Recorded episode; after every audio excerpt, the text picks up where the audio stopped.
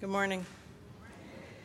Today's Old Testament reading is Jeremiah 31, verses 27 to 34. The days are surely coming, says the Lord, when I will sow the house of Israel and the house of Judah with the seed of humans and the seed of animals. And just as I have watched over them to pluck up and break down, to overthrow, destroy, and bring evil, so I will watch over them to build and to plant, says the Lord. In those days they shall no longer say, The parents have eaten sour grapes, and the children's teeth are set on edge. But all shall die for their own sins. The teeth of everyone who eats sour grapes shall be set on edge. The days are surely coming, says the Lord, when I will make a new covenant with the house of Israel and the house of Judah it will not be like the covenant that I made with their ancestors when I took them by the hand to bring them out of the land of Egypt, a covenant that they broke, though I was their husband, says the Lord. But this is the covenant that I will make with the house of Israel after those days, says the Lord. I will put my law within them, and I will write it on their hearts, and I will be their God, and they shall be my, my people. No longer shall they teach one another or say to each other, Know the Lord, for they shall all know me, from the least of them to the greatest, says the Lord. For I will forgive them their iniquity and remember their sin no more. Both Jeremiah's text and the gospel text from Luke are illustrated by the picture on the front of your cover. Don't give up. Hear then this parable told by Jesus to his disciples in chapter 18. Then Jesus told them a parable about their need to pray always and not to lose heart. He said, In a certain city there was a judge who neither feared God nor had respect for people. In that city there was a widow who kept coming to him and saying, Grant me justice against my opponent. For a while he refused. But later the judge said to himself, Though I have no fear of God and no respect for anyone, yet because this widow keeps bothering me, I will grant her justice so that she may not wear me out by continually coming. And the Lord said, Listen to what the unjust judge says. And will not God grant justice to his chosen ones who cry to him day and night? Will he delay long in helping them? I tell you, he will quickly grant justice to them. And yet, when the Son of Man comes, will he find faith on earth? This too is the word of the Lord. Thanks be to God. Let us pray. O Lord, may the words of my mouth and the meditations of our hearts be acceptable to you. And may indeed the promises you have for us be written on our hearts. We pray this in Jesus' name. Amen. Something interesting happened last week when we read this text with the new next week's sermon Bible study. We couldn't help but chuckle, all of us. It was easy to do because of the details that Jesus includes but grinning or chuckling is not something that many people do when they read about Jesus or read his words. We're often very solemn instead. And being solemn is important. We are talking about the Son of God after all, and Jesus has some important things to say. But I think sometimes we lose in translation Jesus' appeal, his sense of humor, his winsomeness. I mean, think about it. How interested are you in spending lots and lots of time with people who are always serious, even if they have something important to say? The fact is that crowds always follow Jesus. Disciples indeed stayed with him and never left his side until the end at the cross. I don't think that he was a stand up comedian or anything like that, but there was a winsomeness something about him that drew people near to him. And I think we get a glimpse in this parable. Look more, if you look more closely or listen more closely to these, this delight, what someone has called this delightful parable and its two unforgettable characters, what you have is the setting is the city gates of any city of any size. There would be a judge who would sit there to hear disputes, not in some kind of sort of special courtroom, but there at the gates on sort of a raised platform. And people would come to bring their requests for justice to this judge.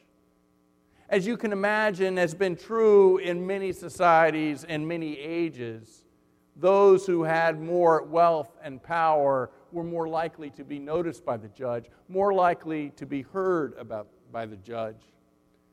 And anyone in that society then who was a widow was at the very bottom of the society with little money or status, and so largely could be overlooked by a judge.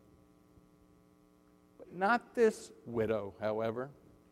She is relentless and persistent in her quest to get justice. Day after day, she comes before this judge only to be ignored but her relentless persistence finally causes the judge to start to talk to himself, which is usually a bad sign in one of Jesus' parables. He says to himself, Though I have no fear of God and no respect for anyone, yet because this widow keeps bothering me, I will grant her justice so that she may not wear me out by continually coming. And when you understand the underlying Greek, this is where, even if we don't chuckle, you can imagine that Jesus' onlookers, his, those listening to him, would have laughed. For he, the language used by the judge, the one who has all the power in this equation, is that he's afraid this widow is going to beat him up, leave him with a black eye. Intimidated by the widow, the judge finally gives in grants her request just to buy himself a little peace and quiet. Before we go any further, remember though, this is a parable and not an allegory. That's important. Why? Because Jesus is not saying that God is like the judge. Instead, he's using a well known rhetorical device of his age of going from the lesser to the greater. That is, the lesser if a corrupt and cynical judge will grant this widow her request, don't you think God will? With that important detail out of the way, we know this widow, don't we? Don't we all ourselves struggle at some time or another with unanswered prayers? Is, isn't there something that we have sought after and prayed for day after day, month after month, even year after year, and did not seem to get an answer? For all the humor in this parable, Jesus is describing a painful reality, isn't he?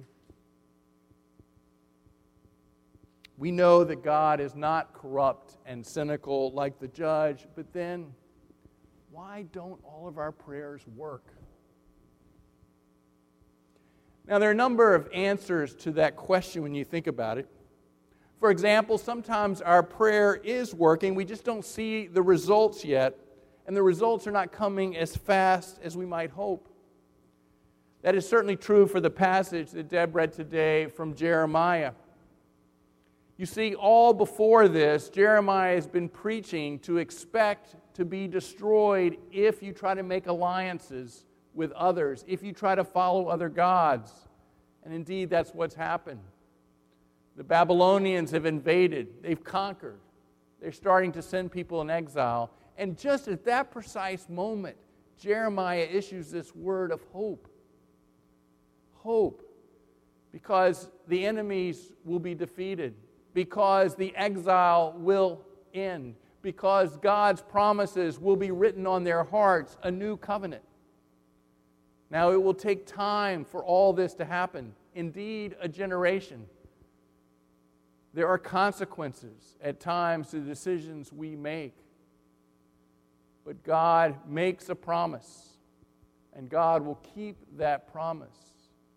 The prayers of the people will work, although it will take time. Sometimes our prayers work, but the work is done mostly in us and not so much in God. Sometimes persistence in prayer is important, not so much for how it changes our circumstances, but how it changes us. For example, our prayers can help us to name and clarify our desires and needs. Or, as Frederick Buechner once wrote, persistence in prayer is key not because you have to beat a path to God's door before God will open it, but until you beat that path, maybe there's no way of getting to your door. Sometimes, perhaps, we are being hammered through long days of nights in prayer into a vessel that will be able to hold the water, to hold the gifts that God indeed wants to give us. Of course, sometimes our prayers don't work because we're praying for the wrong things. I imagine everyone who has been a parent here can think of something that his or her child desperately wanted had to have right then, and that parent did not give it to the child, not because they didn't love them, but because they knew that they really didn't need it. In fact, it wouldn't be good for them. And I don't know about you, but there's a lot of things that I have looked back on that I wanted when I was younger and thought I desperately needed, and am so grateful that my parents didn't say yes. Our God is a loving and wise parent and is no different. Before we can fully answer that question, why don't our prayers always work? We have to understand what prayer is and what it's not. Our time with prayer is meant to be more than a child's visit to Santa where we sort of lay out our wish list. Prayer is meant to be a conversation, a relationship with God, where indeed we name our desires but we also name our joys and concerns. We lay before God our gratitude and our doubts, our faith and our fears. Prayer is not just speaking, prayer is also listening. Listening for those deep words or stirrings in the heart that only come from waiting and silence. Sometimes our prayers don't work because they're too petty, too selfish. But that's not always the case. Sometimes we are praying for important things, and yet there seems to be no answer. That's the case with this widow. She's not praying for a bigger house or a longer life. She is praying for something very basic, indeed, something biblical justice. She has been wronged by another, somehow cheated, and she wants the judge to set things right. And yet, for too long, her pleas have been ignored. And if someone has said, justice delayed is justice denied. Too often, that is the case in our time and in our world, and justice is delayed. There was a large gathering of people that had gathered after a particularly heinous act that had occurred in the community. And they couldn't believe they were there again, praying again, and seemingly doing it all over again. And that someone read this parable, and then an elderly black minister stood up and said, gave his one sentence interpretation until you have stood for years knocking at a locked door, your knuckles bleeding, you don't really know what prayer is. Last week, a Philadelphia man, Willie Veasy, was freed from prison after serving 27 years for a crime he did not commit. A judge tossed out his earlier conviction and told the 50 year old Veasy, in prison for half his life, now you are a free man. Can you imagine the prayers that he prayed for 27 years? the knocking on the door, and how bloody those knuckles got. Sometimes prayers for justice go unanswered for too long because of human sin and because too many people are complacent about injustices done to others. Remember, there are two characters in the parable the widow and the judge. And be careful about, in any of Jesus' parables, only identifying with one. Most of us can easily see ourselves in the widow, but are there times where we might know the judge better than we want to? Is there a time when we, we may have turned a blind eye or a deaf ear to someone else's injustice? Have we always answered God's call to look out for the widows and orphans? That is, those who are poor and vulnerable and at the margins of society. Far from being the last one heard by this judge, according to the Bible, she should have been the first. I don't know if you saw the movie Hotel Rwanda that came out a number of years ago. It told of the horrible times in Rwanda when that African nation descended into what can only be described as a madness of genocide, with the dominant Hutu tribe slaughtering members of the Tutsi minority.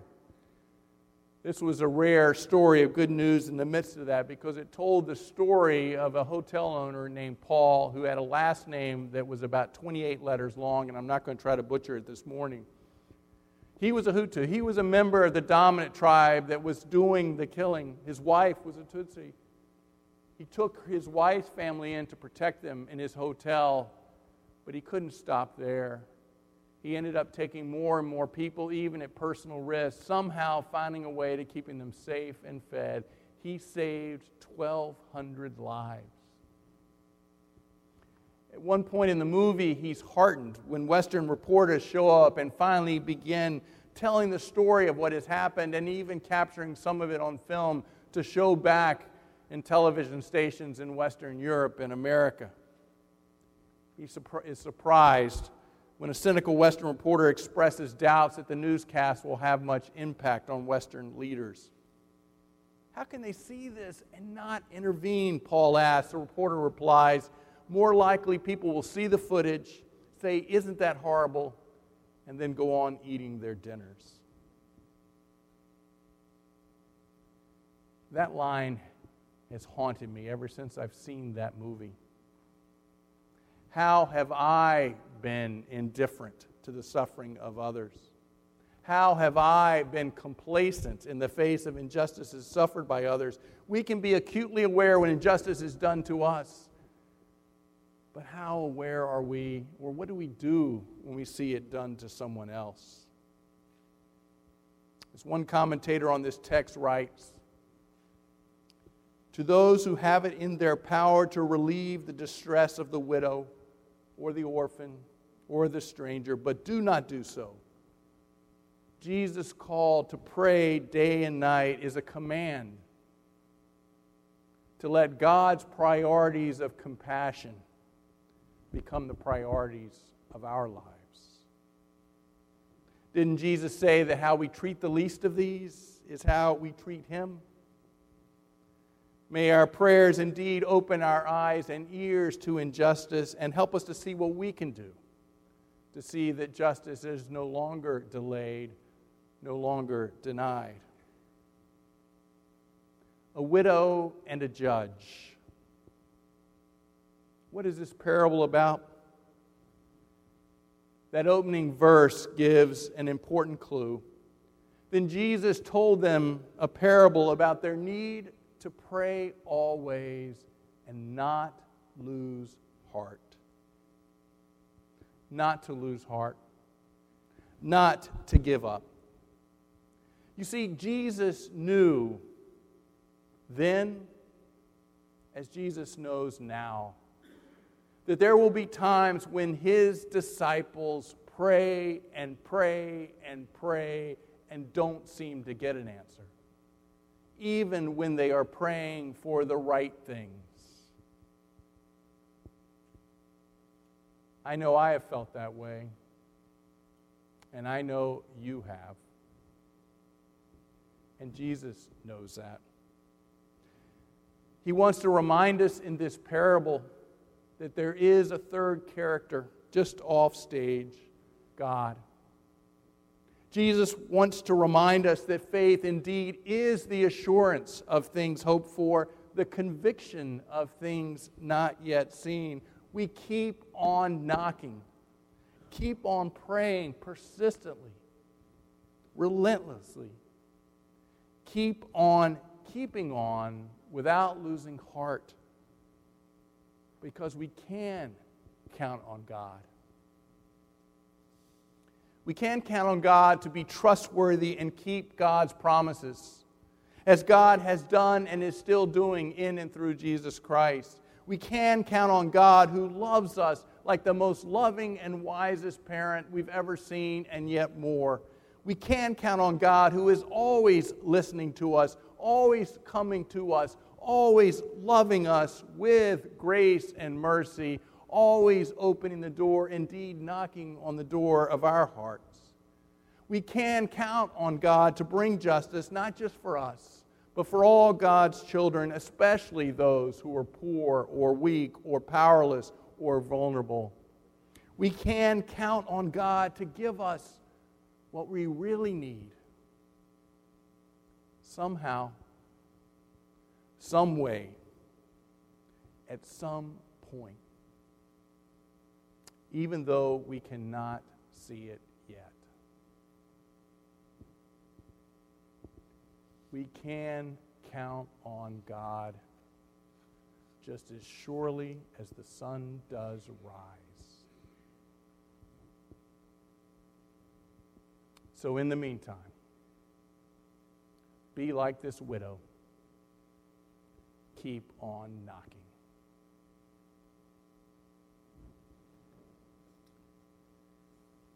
Amen.